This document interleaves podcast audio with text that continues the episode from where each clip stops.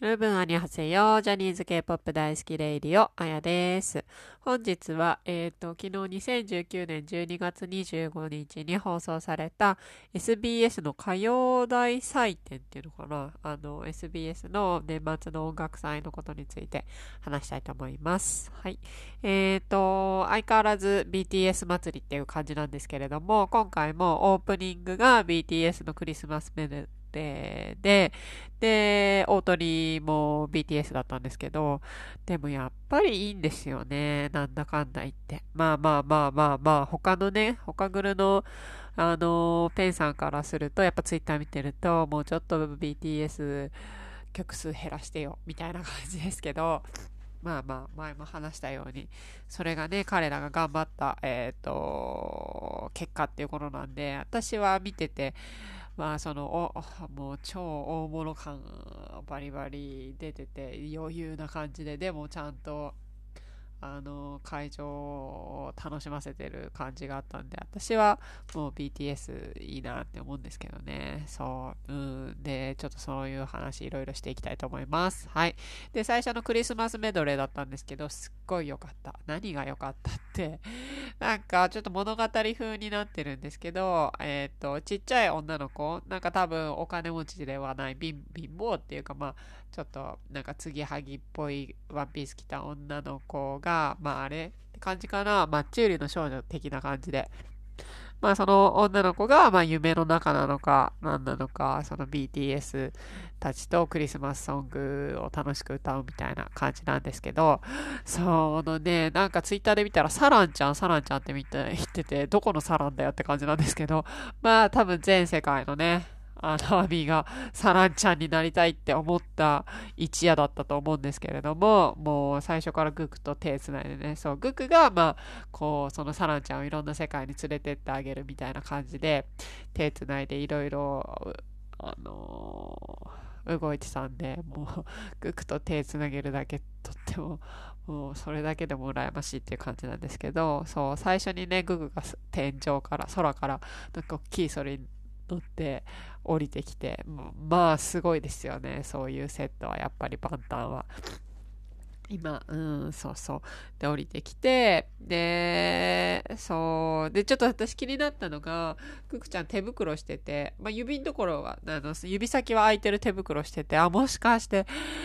タトゥーのこと気にして手袋してんのかなと思ったんですけど、あの後々の最後の方ではしてなかったから、もしかしたら子供と手つなぐのにまあそういう気遣いをしてたのかなと思うと、あグクちゃん超優しいと思ってね、ちっちゃい女の子だしお手手つなぐのにそのねタトゥーとかが見えてたら気にしちゃうかなとか、そういうの気にしてたのかなと思って、めっちゃ優しくないですかまあこれ私の憶測なんでわかんないけど、多分そうだと思う。グクちゃんからそういう風にしたんだと思うな。うん、そうそうで、なんか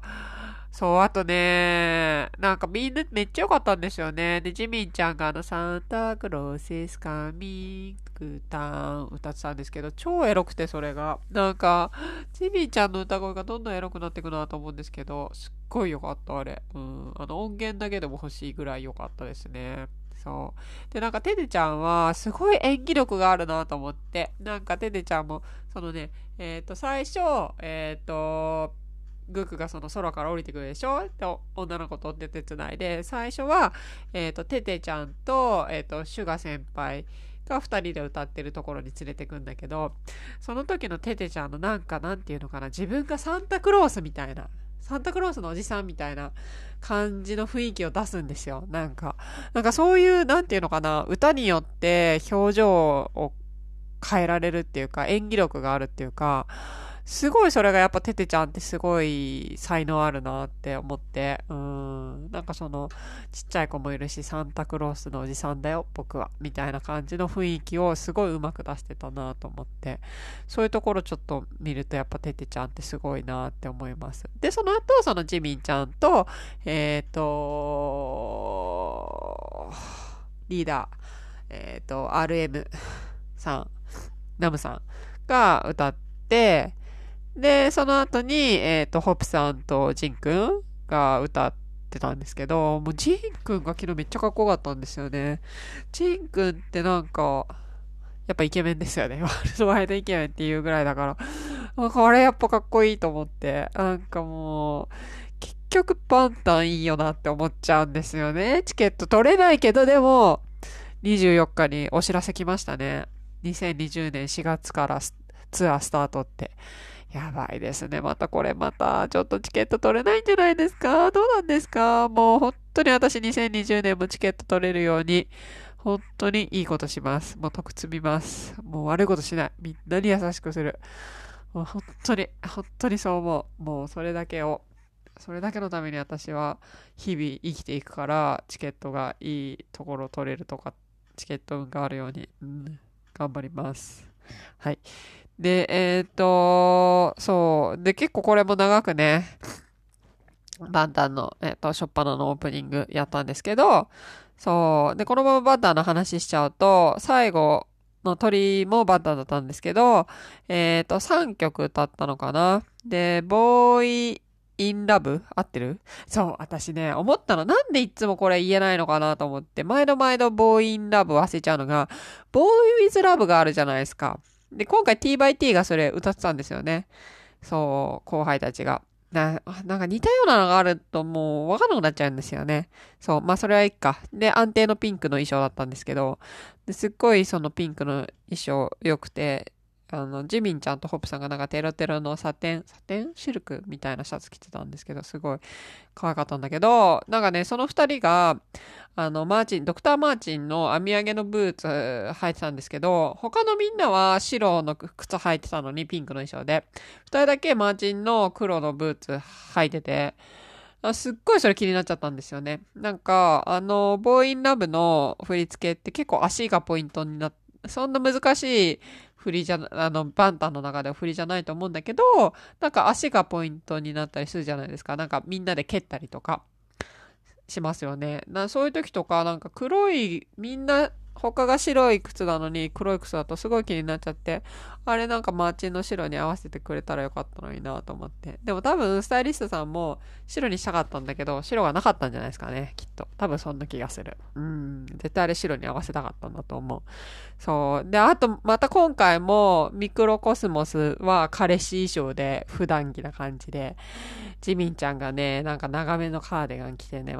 全くもう、ジミンちゃんはと思って。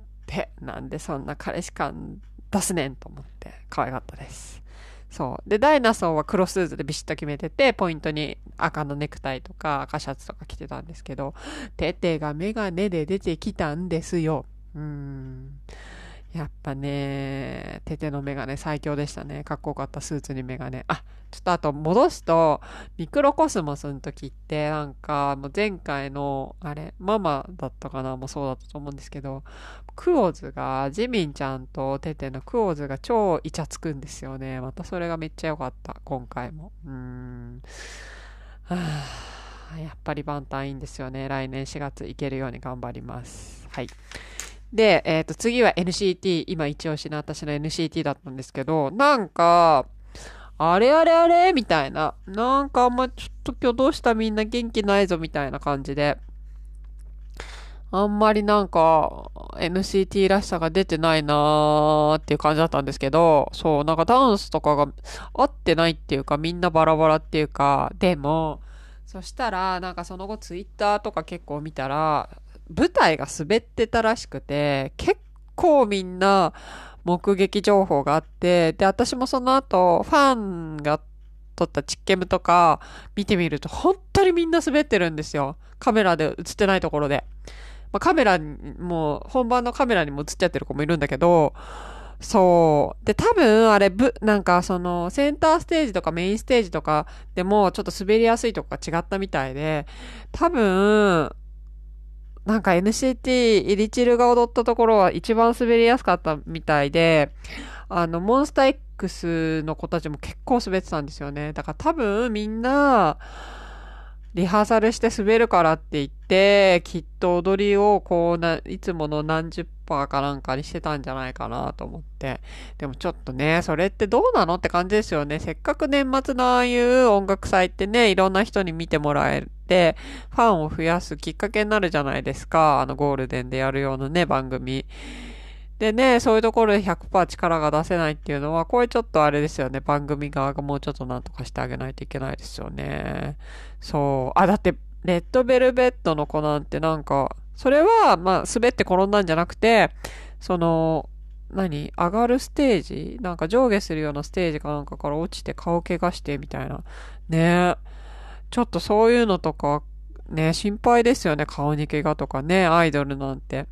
お顔が商売道具って言ったら商売道具だからね。で、レッドベルベットなんて最近ね、あれにじゅうさんにちかなかなんかに、サイコっていう新曲出して、すっごいいいんですよね。私、レッベルで、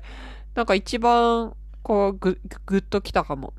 なんか、最高、最高って言って、すごいなんか耳に残る音で、すごいいいのに、なんかそういうことがあると残念ですよね。だから、なんか、YouTube には動画上がってたんですけど、なんか本番生では出てなかったみたいで、そうそうそう、ちょっと、どう、どうなんですかね、心配ですよね。うん。そうそう。で、ちょっと エヌシーティー の話に戻ると、で、最初、その エヌシーティー、いり、えドリーム歌ってイリチルちゃん歌ったんですけど、その前に、ドリームとイリチルが一緒に、あの、踊るシーンがあったんですけど、最初、なんか画面に、イリチルちゃんとドリームちゃんたちのメンバーの写真がバーってこう、なんていうんだろう、スロットみたいな感じでバーって出てきたから、あ、全員で踊るのかなと思ったら、なんか全員じゃなくて、そう、イリチル、ちゃんの何人かとドリームちゃんの何人かで踊ってて、えみたいな。で、なんか、どっちも白い衣装だったんで、もう、なんか遠くから見るとだ誰が誰だかわかんないみたいな感じで。せっかくならね、全員で、今だってはちにんとごにん ?じゅうさんにんいるんだから、じゅうさんにんでね、バチコイって踊ってほしかったんですけど、ね、だからにせんじゅうはちねんは エヌシーティーにせんじゅうはち っつって エヌシーティー メンバー全員で一曲出したのがあったじゃないですか。で、にせんじゅうきゅうねんもあんのかなと思ったらなかったから、ね、そういう音楽祭の時だけでもね、まあ、あのー、あの子たち、イジンちゃんたちはいないけど、イリチルとドリームだけでも全員で踊ってほしかったなっていう、ちょっと演出に対しては、ちょっと不満が残りますね。うん、なんであれ、全員じゃなかったんだろうっていう。うーん、ちょっとだから、エヌシーティー に関してはちょっと、うん、消化不良って感じなんですよね。まあまあ、でもその前に、あの、まあちょっとこれ音楽祭の話とは違うんですけど、あの、エヌシーティー 自体がそのクリスマスソング、カバーソングをちょっとアップしてくれたんで、それは良かったんですけど、でもそのことについても言いたいことがあるんで、それはまた別に。うん、トピック立て話そうかなと思ってます。はい。で、何が今回一番良かったかって、これから今言いますよ。ドリームちゃんとスキズのコラボがあったんですよ。これマジやばくないですか？これやばいですよね。いやー、夢のコラボでした。でもこれもね、全員ってわけじゃないんですよ。さんにんさんにんだったんですけど、でも良かった。めっちゃ良かった。本当に良かった。いや、なんか最近、ドリーム、とスキズの絡みみたいなのがこの間のあの運動会の時にもなんかあのフィリックスとあと誰だったっけな誰かがドリームちゃんの誰かが喋ってるみたいなのが写真撮られててえ何何何このふたつグループ絡みあんのみたいなのがちょっとあのそうそうそう言われてたんですよ。したらなんとこれだったんですかね。わかんない。でもその前に、あの、ピリちゃんが、あの、なんか英語で喋る番組かなんかで、ブーム、あの、ドリームちゃんのブームっていう曲の振り付けを、なんか、そう、ピリちゃんがやってたんですよね、解説。そう、え、なんでって感じだったんですけど。でもね、やっぱね、ピリちゃん、全然話がまた、あの、変わっちゃうんですけど、ピリちゃんはね、英語で喋ってるとめっちゃ生き生きしてんですよね。やっぱオーストラリア育ちだから、そう、すごいね、なんか生き生きしてて、表情もコロコロ変わってめっちゃ可愛いんですよ、英語で喋ってると。やっぱ英語の方が喋りやすいんでしょうね、まだまだ。うん。そう、ピリちゃんは、だから、デビューする直前かなんかに、直前っていうか、あの、練習生になる直前に、韓国に来たから、もう練習生の時は全然韓国語喋れなかったらしいんですよね、韓国人だけ。韓国人なのかな？国籍はオーストラリアなのかな？わかんないけど、ずっとオーストラリアに住んでたから、もう英語しか喋れなくて、韓国語がほとんど喋れなかった。もうだから外人ですよね、外人。うーん。そう。だから今でもやっぱり英語で喋るのが、いいのかなって感じですね。そう、それでさんにんさんにんで、で、そのパフォーマンスする前になぜかわかんないけど、ほっぺたを触り合う映像があって、めっちゃそれが可愛いんですよね、なんか。何やってんの？何やらしてんの？って感じなんですけど。まあだから、ステージが滑るのに対してはクレームなんですけど、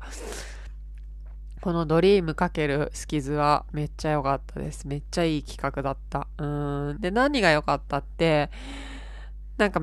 ね、にきょくぐらい歌ってたのかな？そのさんにんさんにんのろくにんで。で、最初は、ピリちゃんのラップ、ゴリゴリのラップっぽい歌歌って、で、にきょくめがスキズ。すっごいアイドルアイドルした曲だったんですよ。あれ誰の曲だか私ちょっと分かんなかったんですけど、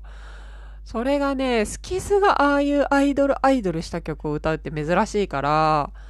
めっちゃそれが良かったですね。ピリちゃんとかがアイドルアイドルしてんのが、うーん、あとヒョンジュン、そういて、あれめっちゃ良かったですね。あれは何度も見たいなって感じです。うんうんうんそういやー本当に良かった。もうそれ、うん、それが大優勝って感じかな、今回の。うん、で、スキズ自体のパフォーマンスも、なんか太鼓を使ってて、ミロだったんですけど、歌った曲が、太鼓使ってて、すごい良かった、かっこよかったですね。で、最初、もうピリちゃん推しなんで、ピリちゃん、ピリちゃん言ってるんですけど、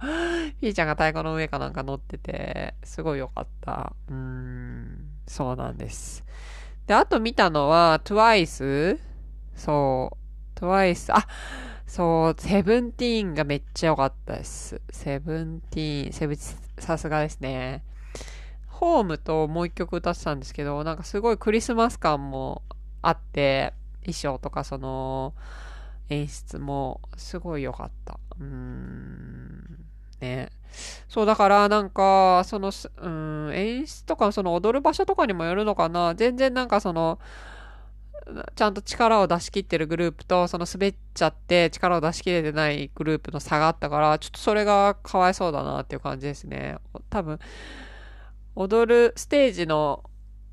全部が同じ素材じゃなかったと思うから、滑りやすいとこがあったっぽいから、まあそこで踊ってる子たちがちょっとかわいそうかなって。あと多分靴もあると思うんですよね、相性。床と靴の相性も。うーん。そうそう。そうなんです。あとね、トゥワイスも可愛かった。トゥワイスがなんか黒衣装を着ててすごいセクシーで、もうなんか可愛いからはなんかね、卒業して次はああいうかっこいい系のトゥワイスで行くんだなっていうのがよくわかる感じでしたね。うん、プロのあと赤い衣装も着てたけど、可愛いっていうよりはかっこいいって感じでしたね。うん、まあそんな感じで、まあ年末の音楽祭らしく豪華だったんですけど、まあちょっとその残念だったのは床が滑っちゃうっていうね。ちょっとああいうところ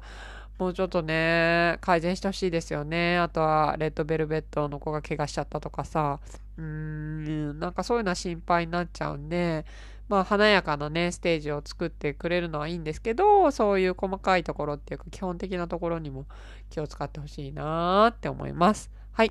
では今日はこんなところで、アンニョーン。